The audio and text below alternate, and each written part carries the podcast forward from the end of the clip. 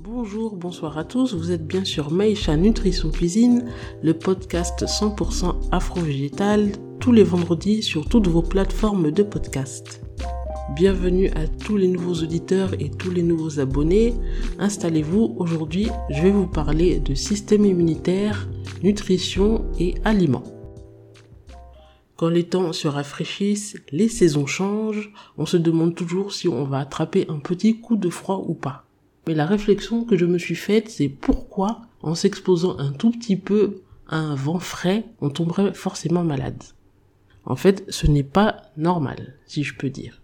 Ou pourquoi en étant exposé à des petites choses, on aurait forcément des petites maladies communes à l'hiver? Si je prends un rhume par exemple, on attrape le rhume pensant toujours que le cou était exposé au vent et qu'on s'est pas bien couvert. Or, on peut attraper un rhume parce que le système immunitaire a été affaibli. Et si le système immunitaire était assez fort, même en étant à l'extérieur au vent, on n'aurait pas forcément attrapé son rhume. D'où l'importance de vraiment renforcer son système immunitaire et de manière 100% naturelle et efficace et 100% végétale bien sûr.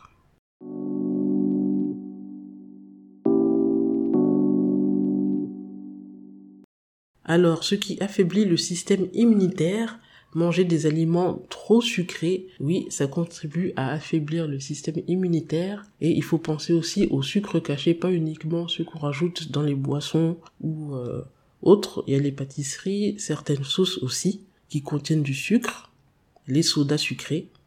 Il y a les produits laitiers.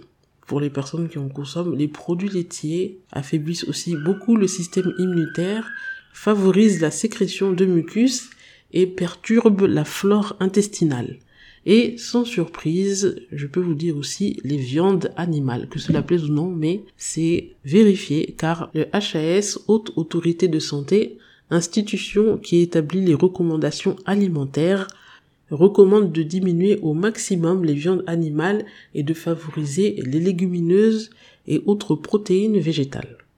Tout à l'heure, je parlais de flore intestinale par rapport aux produits laitiers, mais c'est valable aussi pour toutes les viandes et les produits dérivés des animaux, car la flore intestinale est importante pour renforcer le système immunitaire, car elle permet dans l'intestin de faire barrage contre bon nombre de maladies et d'augmenter la résistance aux infections. Et en consommant beaucoup de produits laitiers ou viande ou produits dérivés d'animaux, cela perturbe l'équilibre de la flore intestinale et augmente le risque de maladie. Qu'est-ce qui affaiblit aussi le système immunitaire? Ne pas manger assez de fruits et de légumes. Le HAS dont je parlais tout à l'heure recommande au minimum 5 portions de légumes par jour et 4 portions de fruits.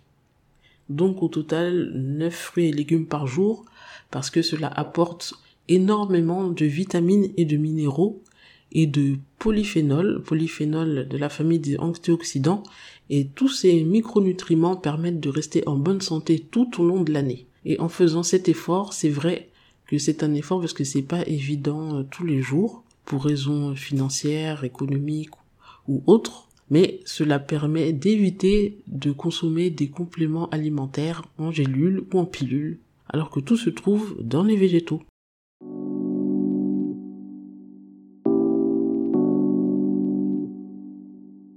Comment bien renforcer son système immunitaire? D'abord avec les vitamines. Nous avons la vitamine A, la vitamine C et la vitamine D. Et donc ces trois vitamines aident les cellules de l'organisme chargées de défendre contre les bactéries et virus à être plus actives et plus efficaces.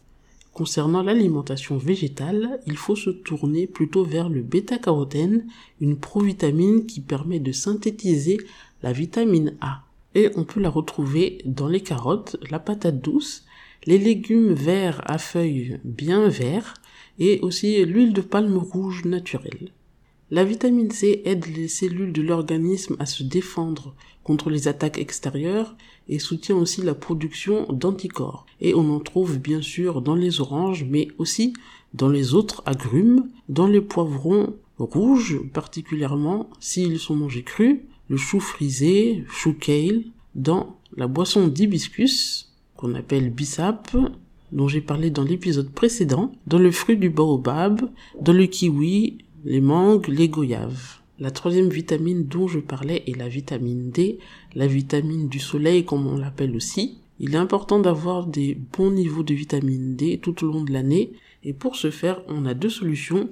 Prendre bien sûr des bonnes soleils quand il fait beau en printemps et en été. Et le corps fait des stocks de vitamine D pour les autres jours. Ou aussi en complément se tourner vers quelques petits aliments comme par exemple la poudre de cacao non sucré, le chocolat noir à 70% de cacao et le beurre de cacao qui contiennent quelques quantités de vitamine D et aussi les champignons, ça tombe bien, là nous sommes au mois d'octobre, c'est la saison. Les pleurotes, les shiitake qui en contiennent le plus, les cèpes et les girolles.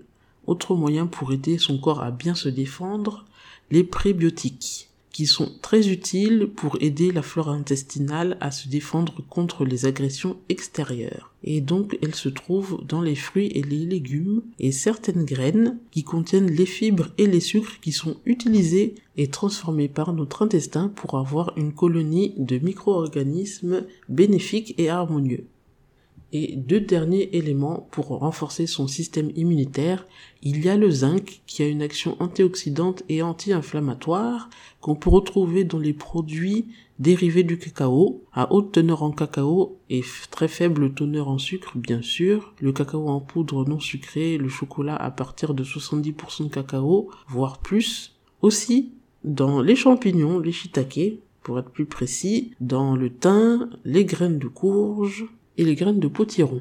Il y a l'action très importante qu'on peut retrouver aussi dans les antioxydants qui se trouvent dans les épices, dans les herbes aromatiques aussi, dans la fleur d'hibiscus, la fleur de bissap. Donc par exemple le clou de girofle, le gingembre, qui est aussi un anti-inflammatoire, le curcuma, la graine de nigel, le cumin noir, pour en citer quelques-uns. Maintenant, le petit aspect pratique où je voulais partager avec vous un bon moyen d'avoir tous ces nutriments en une seule fois avec un petit mélange d'épices et de condiments.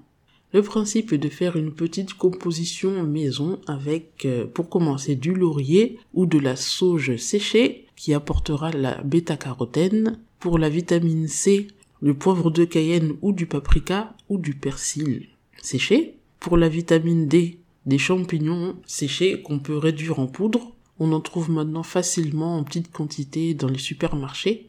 Pour les prébiotiques, on rajoute à ce mélange de l'oignon et de l'ail séché. Pour le zinc, des graines de courge moulues en fine poudre. Pour les antioxydants, du gingembre séché en poudre, du curcuma en poudre et de la nigelle, graines de cumin noir. Je n'ai pas précisé les quantités, en général je mets la même quantité de chaque épice. Ensuite, après avoir été bien moulu dans un petit robot, ça se conserve très facilement dans un petit pot à épices en verre ou en métal et c'est un petit mélange d'épices spéciales immunité très facile à faire et très très pratique. Moi je le saupoudre un peu partout, même dans les vinaigrettes maison que je fais, sur les plats, sur les légumes, à volonté. Voilà, je vous ai partagé mon petit secret. N'hésitez pas à écouter plusieurs fois et mettre pause pour prendre des notes et partager aussi. Et je vous donne rendez-vous la semaine prochaine pour un prochain épisode.